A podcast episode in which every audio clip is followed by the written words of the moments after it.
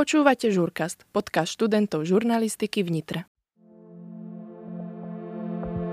Ono v podstate na pohovoroch bol každý milúčky ku mne a až potom sa pozvrhol.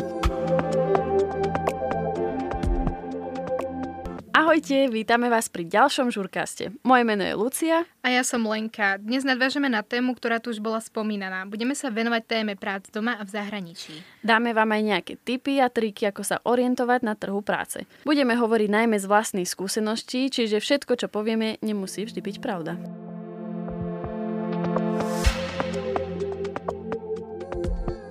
Začala by som tým, že by sme sa vám osobne predstavili, aby ste vedeli, že ako sa aj my orientujeme, kde sme všade boli. A teda ľudská môže začať o sebe. Kde si pracovala, koľko si toho prestriedala? No ja som robila už od 16, čiže vlastne myslím si, že na Slovensku je to aj povolené od 16. A keďže som mala veľkú myšlienku toho, že chcem pracovať hneď ako sa to bude dať, Chcela som proste byť nezávislá finančne a od rodičov a nechcela som proste, chápeš, počúvať non-stop nejaké keci, že máš nás iba na peniaze a podobne. Takže som sa rozhodla, že budem pracovať. A robila som v niekoľkých kaviarniach, robila som aj v nebalenom obchode, robila som aj v cukrárni, opatrovala som deti. Nazbieralo sa toho, ale to, bolo to pestré v každom prípade. Si spokojná doteraz s každou prácou, čo si robila, alebo si taká, že určite by si niečo už z toho vynechala, kebyže môžeš? Vieš čo, každá práca mala niečo do seba, každá mi niečo dala. Takže myslím si, že by som nič nevynechala alebo vylúčila. Jasné, že sú momenty, ktoré by som najradšej zmazala. Proste to neboli niektoré fakt, že najlepšie skúsenosti alebo nejaké vzťahy na pracovisku. Čiže to by som kľudne zmazala, ale naozaj každá práca ma niečomu naučila. V jednom podniku proste bolo horšie, teraz pracujem v podniku, kde som extrémne spokojná so všetkým, čo, čo tam je a čo ma tam ako keby čaká. Ne, nedá sa porovnávať každé zamestnanie ničom iné sú iní zamestnávateľia, iné prostriedky a hlavne som nerobila iba v gastre alebo iba v kaviarniach, takže neviem porovnávať napríklad prácu v nebalnom obchode s opatrovaním. Hej. No ale hlavne som pracovala iba na Slovensku, ale ty si veľký protiklad tomuto ku mne, pretože ty si robila v zahraničí. Viem, že si robila v Česku, Holandsku a kde ešte? V Česku, Holandsku a Belgicku, ako nie je to až tak pestré ohľadom tých krajín, ale každá tá krajina mi niečo dala. Česko nie je až tak ďaleko, ale bola to vlastne moja prvá zahraničná brigáda, keďže v zahraničí ťa väčšinou berú od tých 18. To je taký ten uh, základný faktor, ktorý musíš splňať, pretože veľa tých prác sa venuje aj tomu, že musíš pracovať v noci a nie každý môže robiť v noci, pokiaľ nemá tých 18. Cestovali sme partia štyroch kamarátiek, takže stále sme boli tá istá partia, mali sme rovnaké skúsenosti a neboli sme v tom, že och, tak teraz ideme iba dve, že čo bude s nami. Že stále sme tam mali nejakú tú oporu. Nechodila si, že zbierať jahody, alebo čo? Čiže čo ste vlastne robili? Lebo toto ja nikdy vlastne neviem.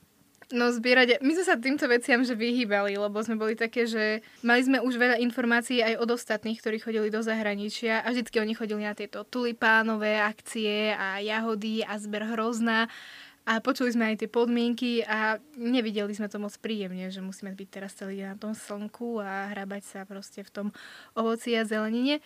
My sme sa hneď dávali do skladov. Akože... to je dobrý výber. Nech sa sme byť na slnku, ideme do skladu, to je super. Akože bolo to také trošku introvertné, ale stále si tam našiel proste ľudí, čo bolo fascinujúce, ktorí sa s tebou išli o tom rozprávať.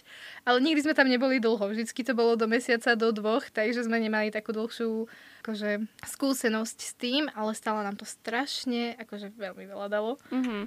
Ale keď ste šli napríklad, že na dva mesiace, tak ste vyslovene dva mesiace, že robili, alebo ste mali, že mesiac ste boli v krajine, chodili ste nejaké tripy, ale už potom iba mesiac ste pracovali, alebo ako to bolo? Nie, my sme stále, že pracovali, akože non-stop, čo sa dalo, chodili sme na nadčasy, že niekedy ani tie víkendy sme nemali voľno, že fakt sme chodili na tie nadčasy, však lebo tam nadčasy boli platené, že veľmi dobre.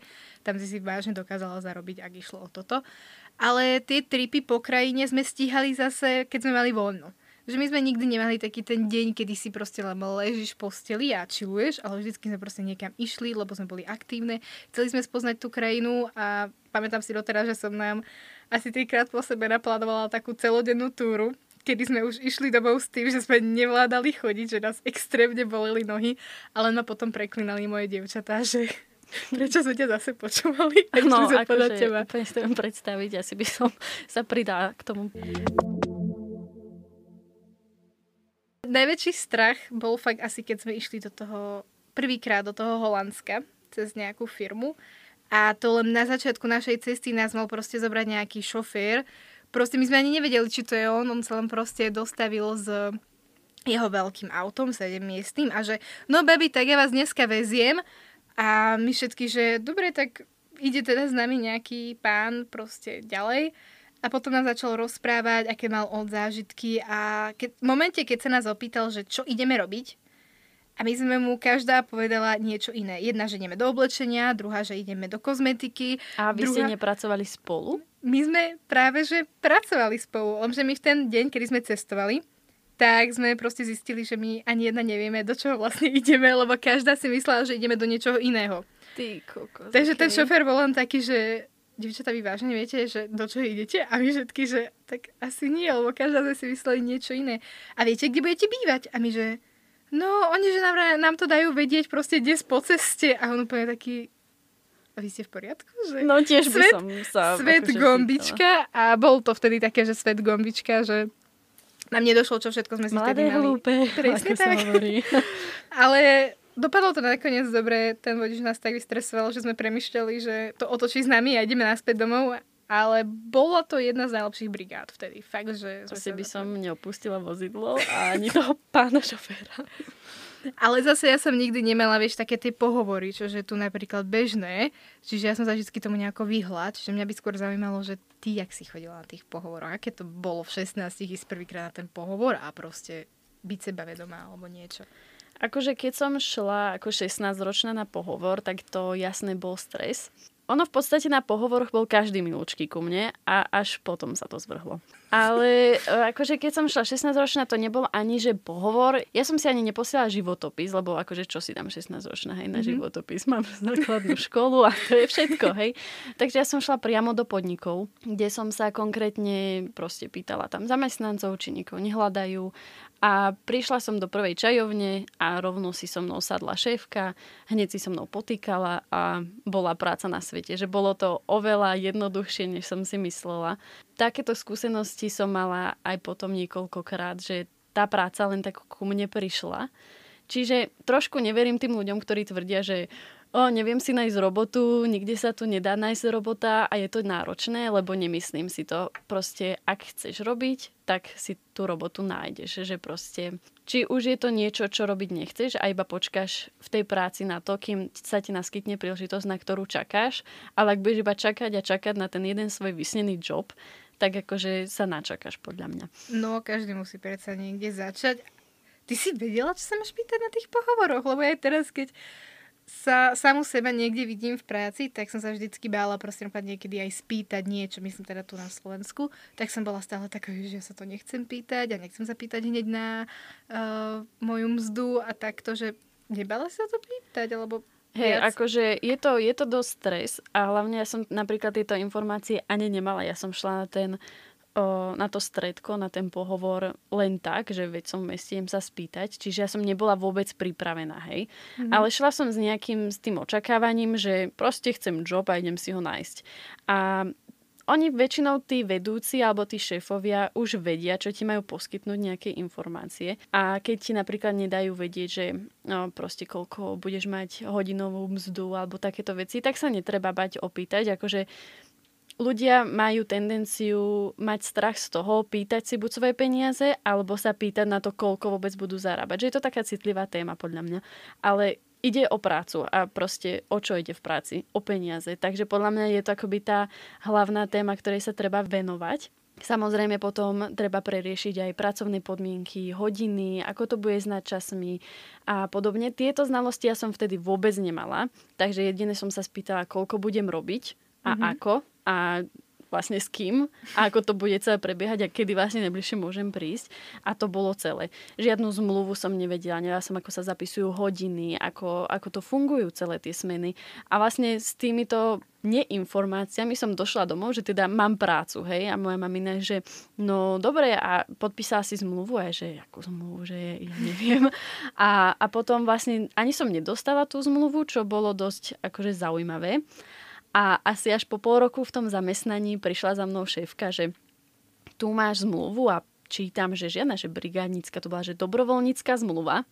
A že jakže dobrovoľnícka, že je tu nedobrovoľničím.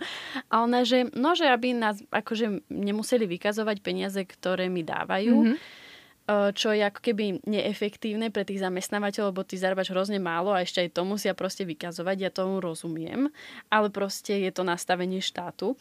No tak oni mi vlastne dali dobrovoľníckú zmluvu a mala som zadanie, že ak príde kontrola, a budú sa pýtať, že čo tam robím, tak poviem, že ma akože zaujíma káva a čaj a že tam dobrovoľničím. A to sa ti akože stalo hneď v tvojej prvej brigáde? V mojej prvej brigáde, ale nebolo to, že prvý deň, ale bolo to, že po pol roku toho, ako som tam robila, hej. Dostala si stále svoje peniaze, alebo to bolo také, že niekedy ti proste, že ušli aj tie hodiny, že to tam proste nebolo? Vieš čo, na tie hodiny ja som si dávala pozor, ja som si to ešte na zvyš uh, zapisovala. Mali sme normálne zapisovaciu knihu, kde to bolo fixne dané. A ono, ja už som potom počase mala taký v pohode vzťah aj s tými šéfovcami.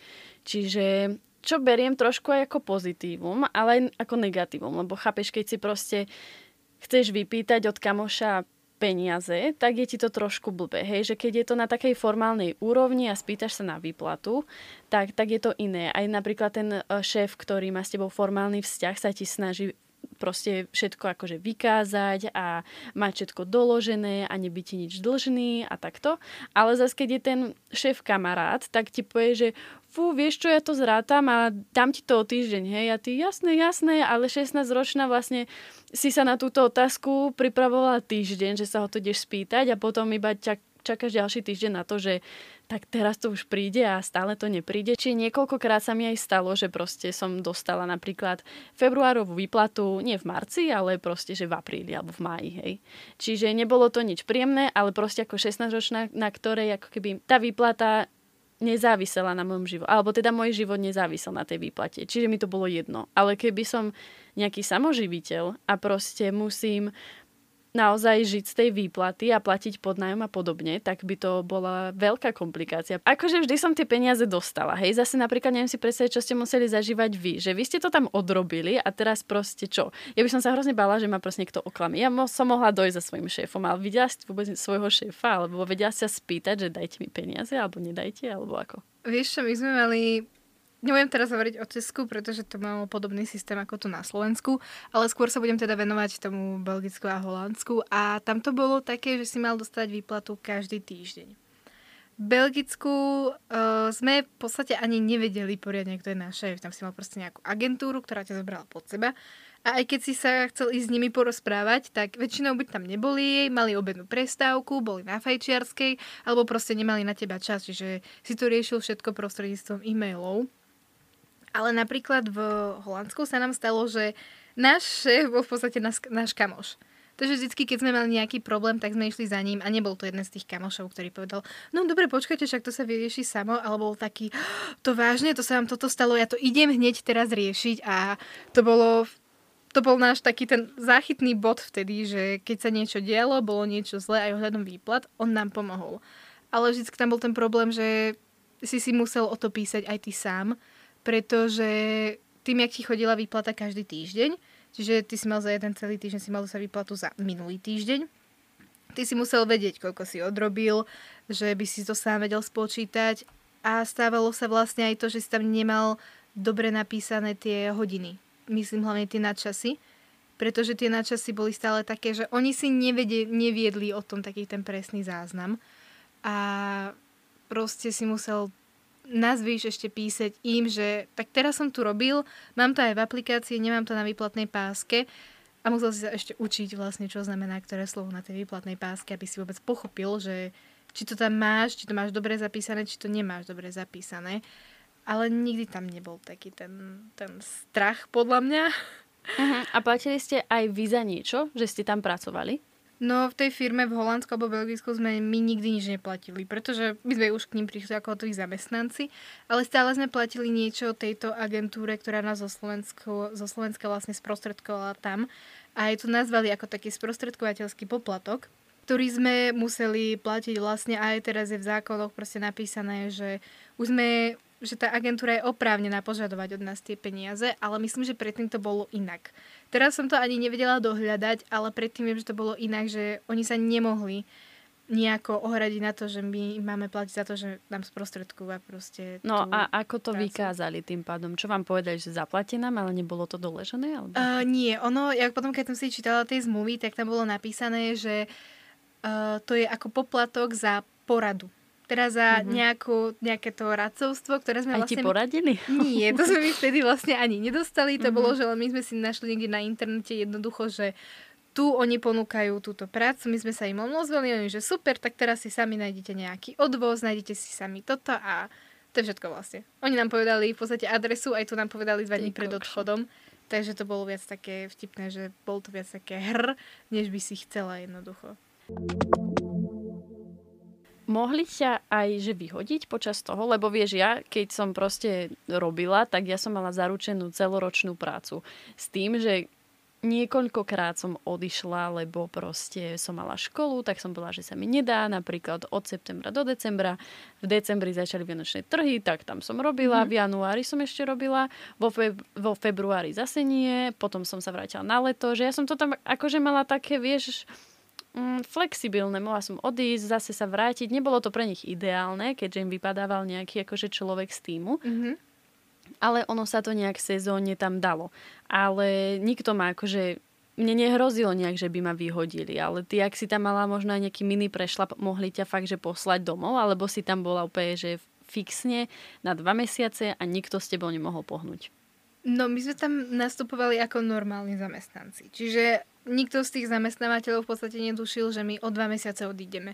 Lebo nezbrali ako stálych zamestnancov, keďže sme mali aj normálne uh, trvalý pracovný pomer zmluvu.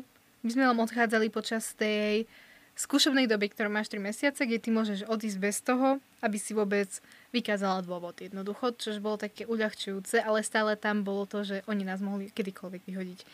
Čiže ak by sme nesplňali normy, ktoré, nám, ktoré boli požadované, tak ťa proste vyhodili. Ak si fakt urobila nejaký ten prešlap, stalo sa, že baba, ktorá chodila na nie takomto vysokozdvižnom vozíku, ale ešte taký jeden, jeden, neviem vôbec teraz, ako sa volá, tiež musela na ňo robiť skúšky, aby ho mohla šoférovať, tak niekoho zrazila a automaticky bola hneď vyrazená a to bola proste tiež len brigádnička v podstate ako my a nemohla nič, pretože urobila chybu, ktorú si sama uvedomila a oni si ju tam nemôžu kvôli tomu nechať.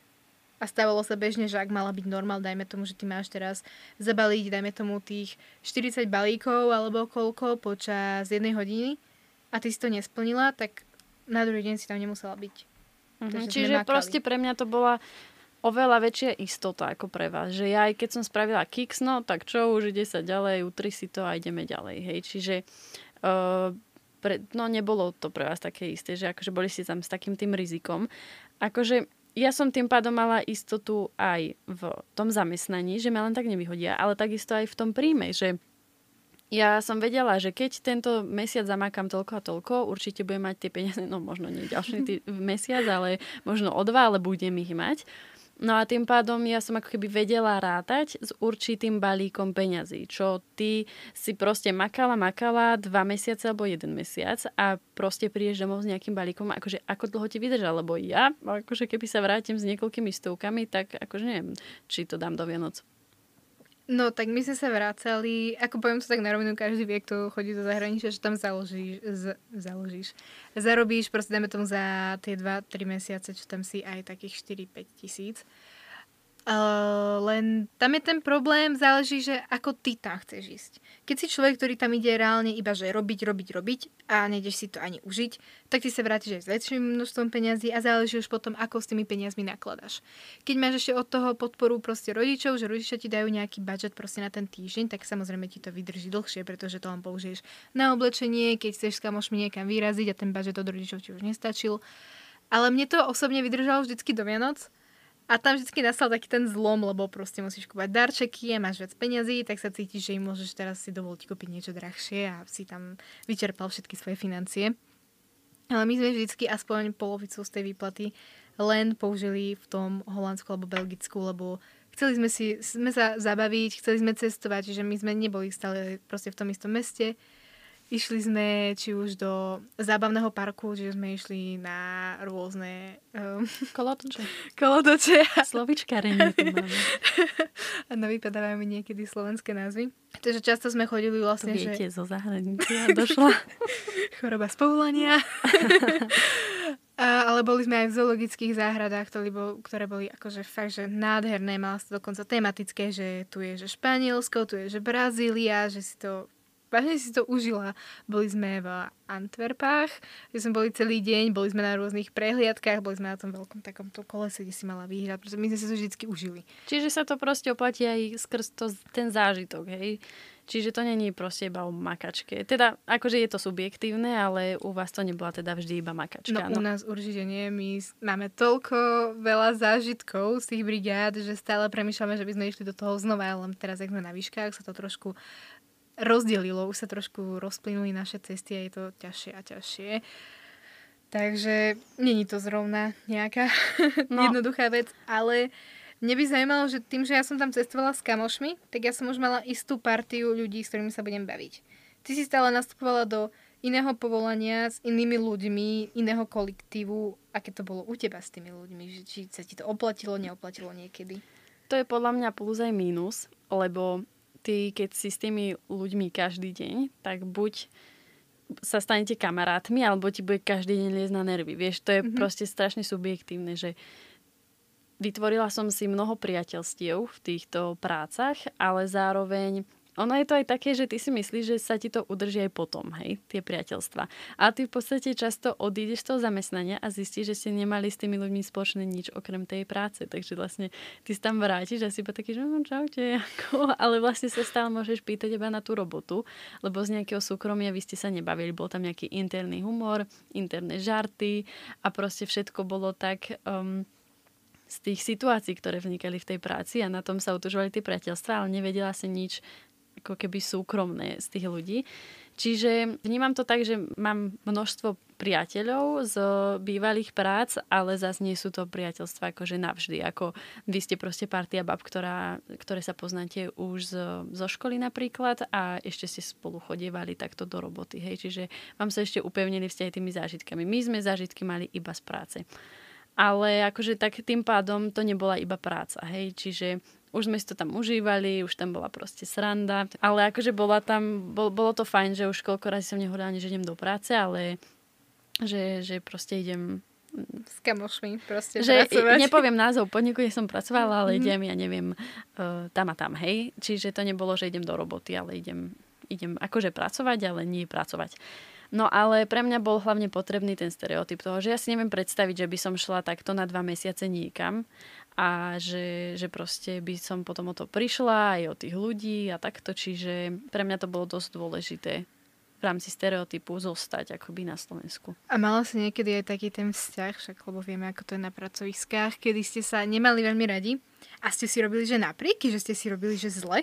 To mám aktuálne s mojim, s mojim kolegom, pretože Akože nie je to, že sa nemáme radi, ale podľa mňa sme veľké, veľké protiklady, akože extrémne protiklady. Tým pádom je to také, taká prechádzka rúžovou záhradou, hej, na tých uh, smenách, ale je to fajn. Akože stále sa musíte rešpektovať, lebo proste spolupracujete a predsa sme tam nejakých 6 hodín spolu a jasné, že mám potom vzťah s iným kolegom, s ktorým sa proste úplne 6 hodín bavíme, smejeme a prejde to akoby za hodinu a s týmto je to trošku tichšia smena, ale akože sú tam zase také internet joky z tej roboty, že dá sa to aj s takýmito ľuďmi. Takže za celý ten čas, čo si teraz pracovala, tu si sa ani raz, že reálne nepohádala? Pohádať som sa asi nepohádala. Nie som asi konfliktný typ. Teda nie s kolegami. Pohádala som sa s jednou šéfkou.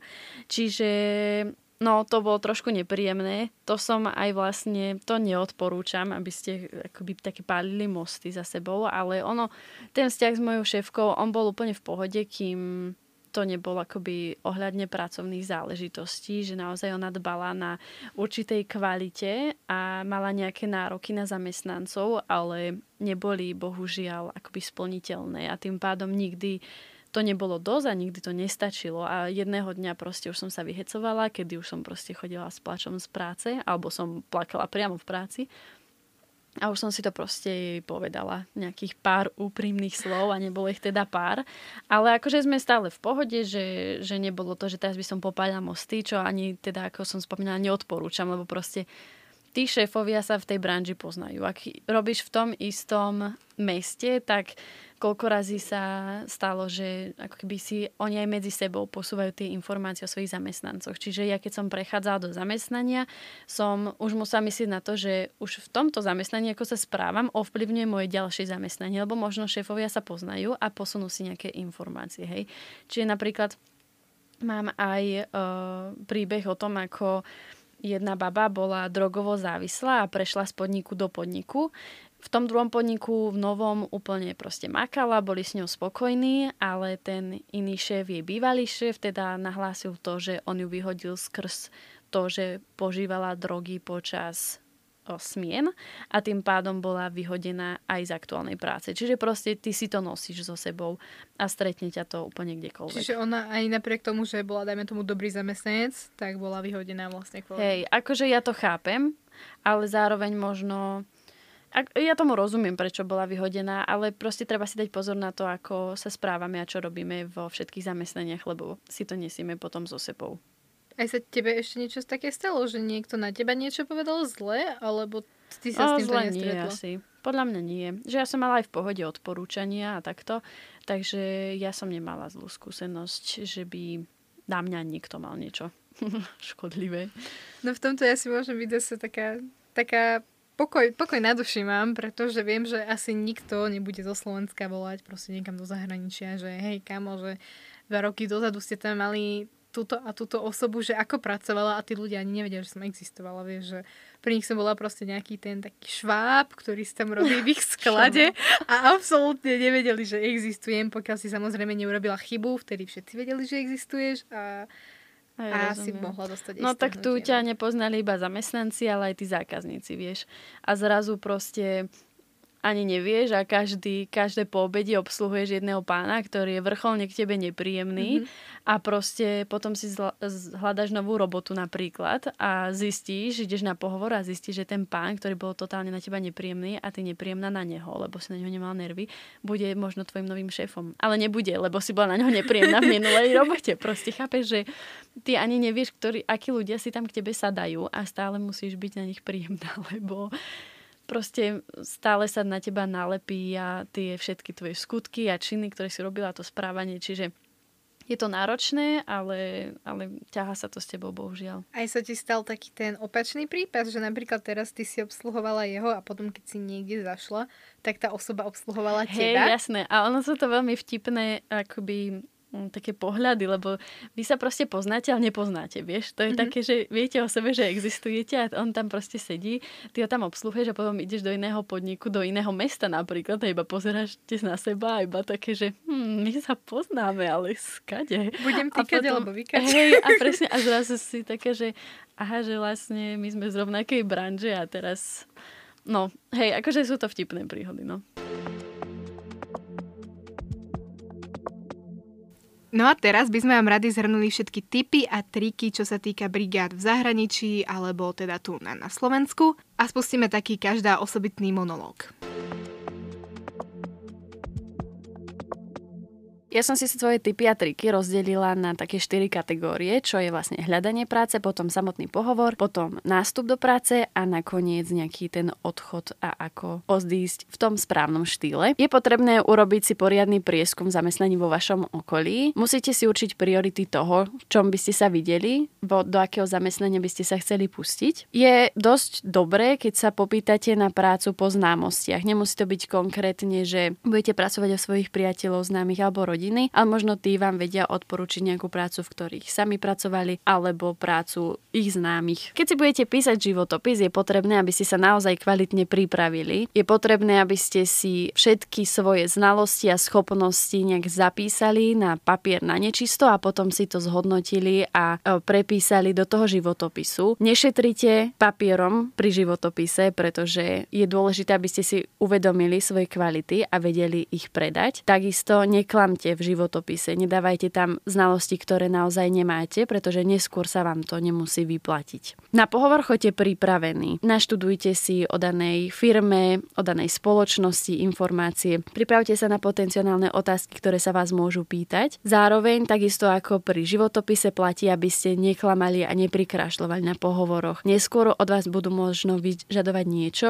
na čo nebudete pripravení a budete to musieť dobiehať a bude to na úkor vášho času a bude to len skrz to, pretože ste klamali, pretože ste potrebovali prácu. Je lepšie byť úprimný, povedať, že sa do niečoho nevyznáte, ale že ste schopní sa to naučiť alebo že sa viete do toho nejakým spôsobom pripraviť dodatočne a radšej povedať pravdu a neskôr sa tomu povenovať, ako povedať, že ste v niečom schopní a potom to budete musieť doháňať. Keď budete na pohovore, je potrebné, aby ste sa spýtali na presné znenie zmluvy a mzdy hneď na pohovore. Nehambíte sa pýtať sa, pretože potom sa vám bude pýtať ešte ťažšie, keď už budete v tom zamestnaní a bude sa ťažko hľadať čas, kedy by ste sa na takéto záležitosti ako mzda a zmluvy pýtali. Spýtajte sa to rovno, kým ešte nemáte so zamestnávateľom nejaký určitý bližší vzťah. Neodkladajte dôležité otázky na pohovore na neskôr. Takisto ako sa to zmluv a mzdy týka, spýtajte sa aj na ostatné dôležité otázky hneď, napríklad ako sa budú zapisovať hodiny, aké budete mať nejaké podmienky odchodu, ako budete vyplácaní, či budete mať nejaké príplatky, napríklad za jedlo alebo za víkendy a sviatky. Je potrebné, aby ste si naozaj určili podmienky toho, ako budete pracovať. Nepodpisujte zmluvy, ktoré idú proti vám, len kvôli tomu, že je to jednoduchšie pre zamestnávateľa. Oni radi hovoria, že a to len tak, aby bolo, alebo vám podstrčie niečo, čo možno nebude úplne vyhovovať vám, tak tým pádom to určite nepodpisujte a skúste sa nájsť nejakú spoločnú cestu a kompromis. Keď už do určitej práce nastúpite, tak pri zaučaní sa opäť čo najviac pýtajte, nenechajte sa akoby hodiť do vody, len preto, že vám to niekto rýchlo odrapoce a vy iba pritakávate a tým pádom sa nespýtajte na dôležité veci, ktoré ste nepochopili alebo ktorým nerozumiete. Radšej sa pýtajte, keď ste tam noví, lebo keď to začnete robiť zle, tak bude z toho ešte väčší prúser, než keby sa spýtate na niečo, čo proste nemáte skadiaľ vedieť. Hodiny, ktoré si odrobíte, si zapisujte osobitne. Nespoliehajte sa len na to, že máte nejakú knižku koľku hodín na zapisovanie v práci, ale spravte si vlastný kalendár alebo nejakú tabulku, do ktorej si zapíšete všetko sami, aby ste mali aj sami prehľad o tom, koľko vám majú vyplatiť, čo máte odrobené a za čo máte dostať peniaze. Predtým, ako sa budete hľadať prácu či zamestnanie, naštudujte si základné boty zákonníka práce, či už ako je minimálna mzda, ako sa platia bonusy, ako sa platia príplatky na jedlo a podobne. Všetko si naštudujte. Možno vám to zaberie trošku času, ale neskôr vám to pomôže v tom, že budete sa vedieť orientovať a ťažšie vás niekto oklame alebo na niečom nachytá. Keď už budete odchádzať z práce a budete ukončovať pracovný vzťah, nepálte mosty je to dôležité, pretože nikdy nebudete vedieť, či budete tú prácu potrebovať späť alebo nie. Snažte sa odchádzať s tým, že si zachováte dobré vzťahy na každom pracovisku a v rámci toho, keď budete pracovať v nejakom zamestnaní, snažte sa spoznávať čo najviac ľudí, zháňajte kontakty, pretože tie sa vám zídu na neskôr v zamestnaniach, aj možno neskôr, keď si budete hľadať ďalšiu prácu, tak si spomeniete na niekoho, s ktorým ste sa bavili a možno pracuje na niečom, na čom by ste radi pracovali s ním. No a to sú všetky moje tipy a triky. Dúfam, že vám pomôžu pri tom, keď si budete hľadať nové zamestnanie alebo svoje prvé zamestnanie. A teraz sa presunieme na tipy od Lenky v zamestnaní v zahraničí. Takže ja tu mám všetko tak pekne taktiež chronologicky, pekne od toho, ako si hľadáme brigádu, cez ako sa vybavuje, ako žiť tam. Vlastne všetko, čo bude pre vás potrebné. Určite by som začala tým, že hľadať brigádu je potrebné niekoľko mesiacov aj vopred. Áno, nájdete si brigádu aj týždeň, dva týždne pred odchodom, alebo je to pre vás viac stresujúce a už nemáte na výber toľko, koľko by ste chceli. Určite pri tom, ako si nájdete teda už nejakú výhodnú ponuku pre vás, skontrolujte si tú agentúru. Urobte si na ňu pri prieskum, čo znamená, pozrite si na ňu recenzie, skúsenosti iných ľudí, na internete nájdete naozaj všetko, čo sa ohľadom tohto týka a dajte si pozor aj na to, že tie agentúry zvyknú po niekoľkých rokoch si aj meniť to meno. Čiže je fajn si niekedy pozrieť teda aj register týchto firiem a pozrieť si ich históriu, zmenu názvov a zistiť vlastne, či to nie je len prezlečená zlá agentúra v podstate. Keď budete s nimi podpisovať zmluvu, poriadne si ju prečítajte, prečítajte si, aké sú vaše podmienky, to, čo oni budú splňať pre vás a hlavne, aký budú mať s vami vzťah, keď budete už dávno vyslaní niekde preč v zahraničí, pretože ak sa potom na vás vykašľú a nepomôže vám ani agentúra, pod ktorú ste spadli vlastne už v tom zahraničí, tak ste vlastne sami za seba a nie vždy to je teda jednoduché, hlavne keď ste v cudzom meste. Zistite si všetko ohľadom tej brigády, čiže zistite si, kde budete bývať, ako vyzerá to bývanie, aké má vybavenie, či tam je kuchyňa, či tam je práčovňa, postele, vankúše alebo paplóny majú k dispozícii alebo nie. Taktiež ohľadom tej práce, ako sa budete do nej dopravovať. Môžete dostať bicykel, môžete dostať auto, čo znamená, že niekto z vás bude teda šofér, takže aj na to je potrebné sa dobre psychicky pripraviť a naštudovať si po prípade aspoň zákony, že akou maximálnou rýchlosťou môžete ísť, aby vás potom nestopla polícia. Taktiež náplň vašej práce, čo presne po vás budú chcieť. Nie, že pôjdete s tým, že idete do skladu a zrazu vás hodia niekde na reklamácie, kde budete aktívne komunikovať s ľuďmi a pritom si neste istý svojou jazykovou úrovňou. A váš pracovný odev, čo majú predpísané, či tam je nejaká uniforma, vedia to zabezpečiť alebo nie. Je potrebné takmer v každej práci mať pevnú obu a s oceľovou špičkou.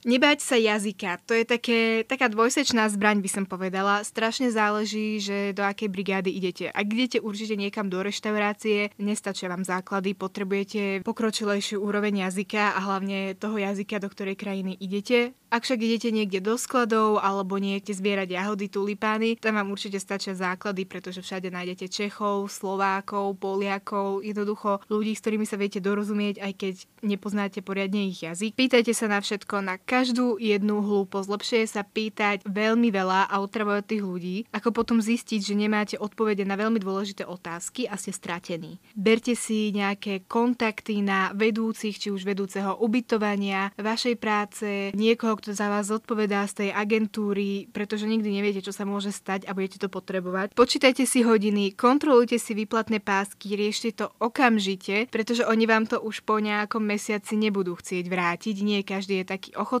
Nás tiež chceli niekoľkokrát oklamať a koľko sme ste mali vybavovačiek, aby nám vlastne potvrdili to, že boli sme tam aj naši supervízori, ktorí si nás vlastne ani nepamätali, čiže to bolo o dosť zložitejšie. Robte nadčasy, koľko môžete, najviac sa tam oplatí v zahraničí robiť nadčasy cez víkendy, pretože tie príplatky sú vážne niečo, čo vám dokáže urobiť obrovský rozdiel na tej výplatnej páske a pri tom, že máte brať na čase, by som si zároveň dala pozor na branie tzv. sick days. Nie každý zamestnávateľ to má rád a ak potom, čo ste tam týždeň, dva, si zrazu chcete zobrať sick days, pretože chcete ísť s kamarátmi na výlet. Na tieto veci využívajte radšej tie voľné dni, ktoré máte, pretože niektoré zamestnania majú takú politiku, že musíte 24 hodín vopred nahlásiť, že vlastne neprídete zajtra do roboty, pretože ste chorí. Zamestnávateľ si pomyslí svoje samozrejme a bude vás brať, väčšinou vás berú ako takých väčších flákačov a budú si to pamätať. Keď už som spomenula to flákanie, neflákajte sa veľmi na oko, oni to vidia. Čo znamená, že dosť často máte aj v tých prácach nejaký target, nejaký cieľ, ktorý musíte naplniť a oni to vidia, ak to neplníte, pretože ste v podstate kontrolovaní prístrojmi a nemáte šancu to nejako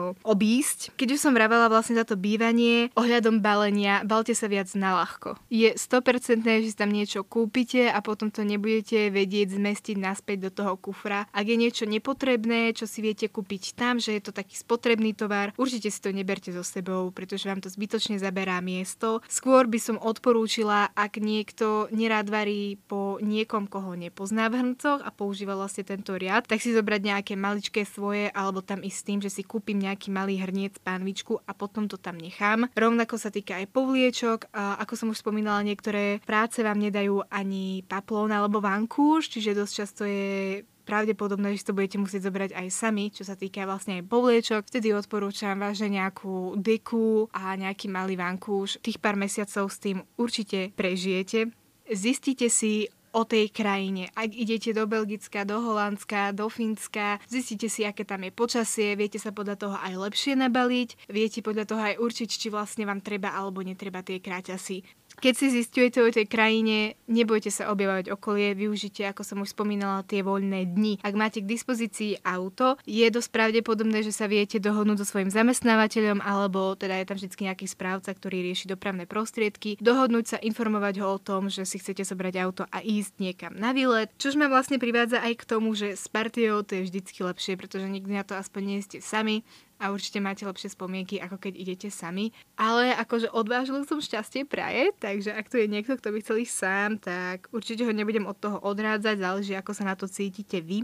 Chcem dať ešte do pozornosti, možno to, že aj taký ten posledný bod. Nie všade fungujú naše platobné karty. Stretli sme sa s tým, že či už v Holandsku, Belgicku, niekde aj v Nemecku nám nebrali naše platobné karty. Jednoducho, oni tam neberú debitné karty a nechce im to zobrať ani vlastne ten terminál. Dosť často nás proste posielali preč s tým, že oni túto kartu neberú. Čiže radšej si už keď tak vyberte hotovosť alebo majte po ruke nejakú tú masterkartku, tu väčšinou brali skôr ako teda nejaké tie debetné karty. Máte tam všade bankomaty samozrejme, ale nie každá banka má zdarma tie výbery vlastne zahraničí, čiže aj to by ste si mohli pozrieť predtým, ako sa tam rozhodnete ísť a teda vybrať si dostatočné množstvo peňazí. Čo vlastne ešte ma privádza k ďalšiemu bodu a to je to, že určite si so sebou vezmite na začiatok nejaký väčší obnos peňazí, už nejakých tých 300-400 eur, pretože prvá výplata, aspoň čo ja som chodila, sme vždy dostali po dvoch týždňoch, čo sme tam boli a vy potrebujete tie dva týždne nejako prežiť, potrebujete si nakúpiť jedlo a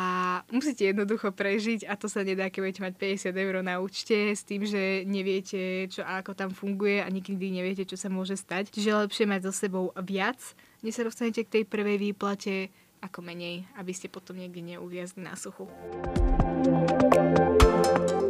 A to je asi všetko od nás. Dúfame, že sme vám priniesli nejaké nové informácie a užitočné tipy a triky, či už do zahraničia alebo doma. Pretože všade dobré a nevieme, kde lepšie.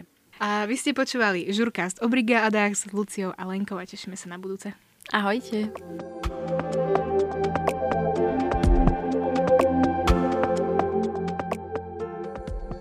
Ďakujeme, že ste nás počúvali až do konca. Počujeme sa pri ďalšej epizóde.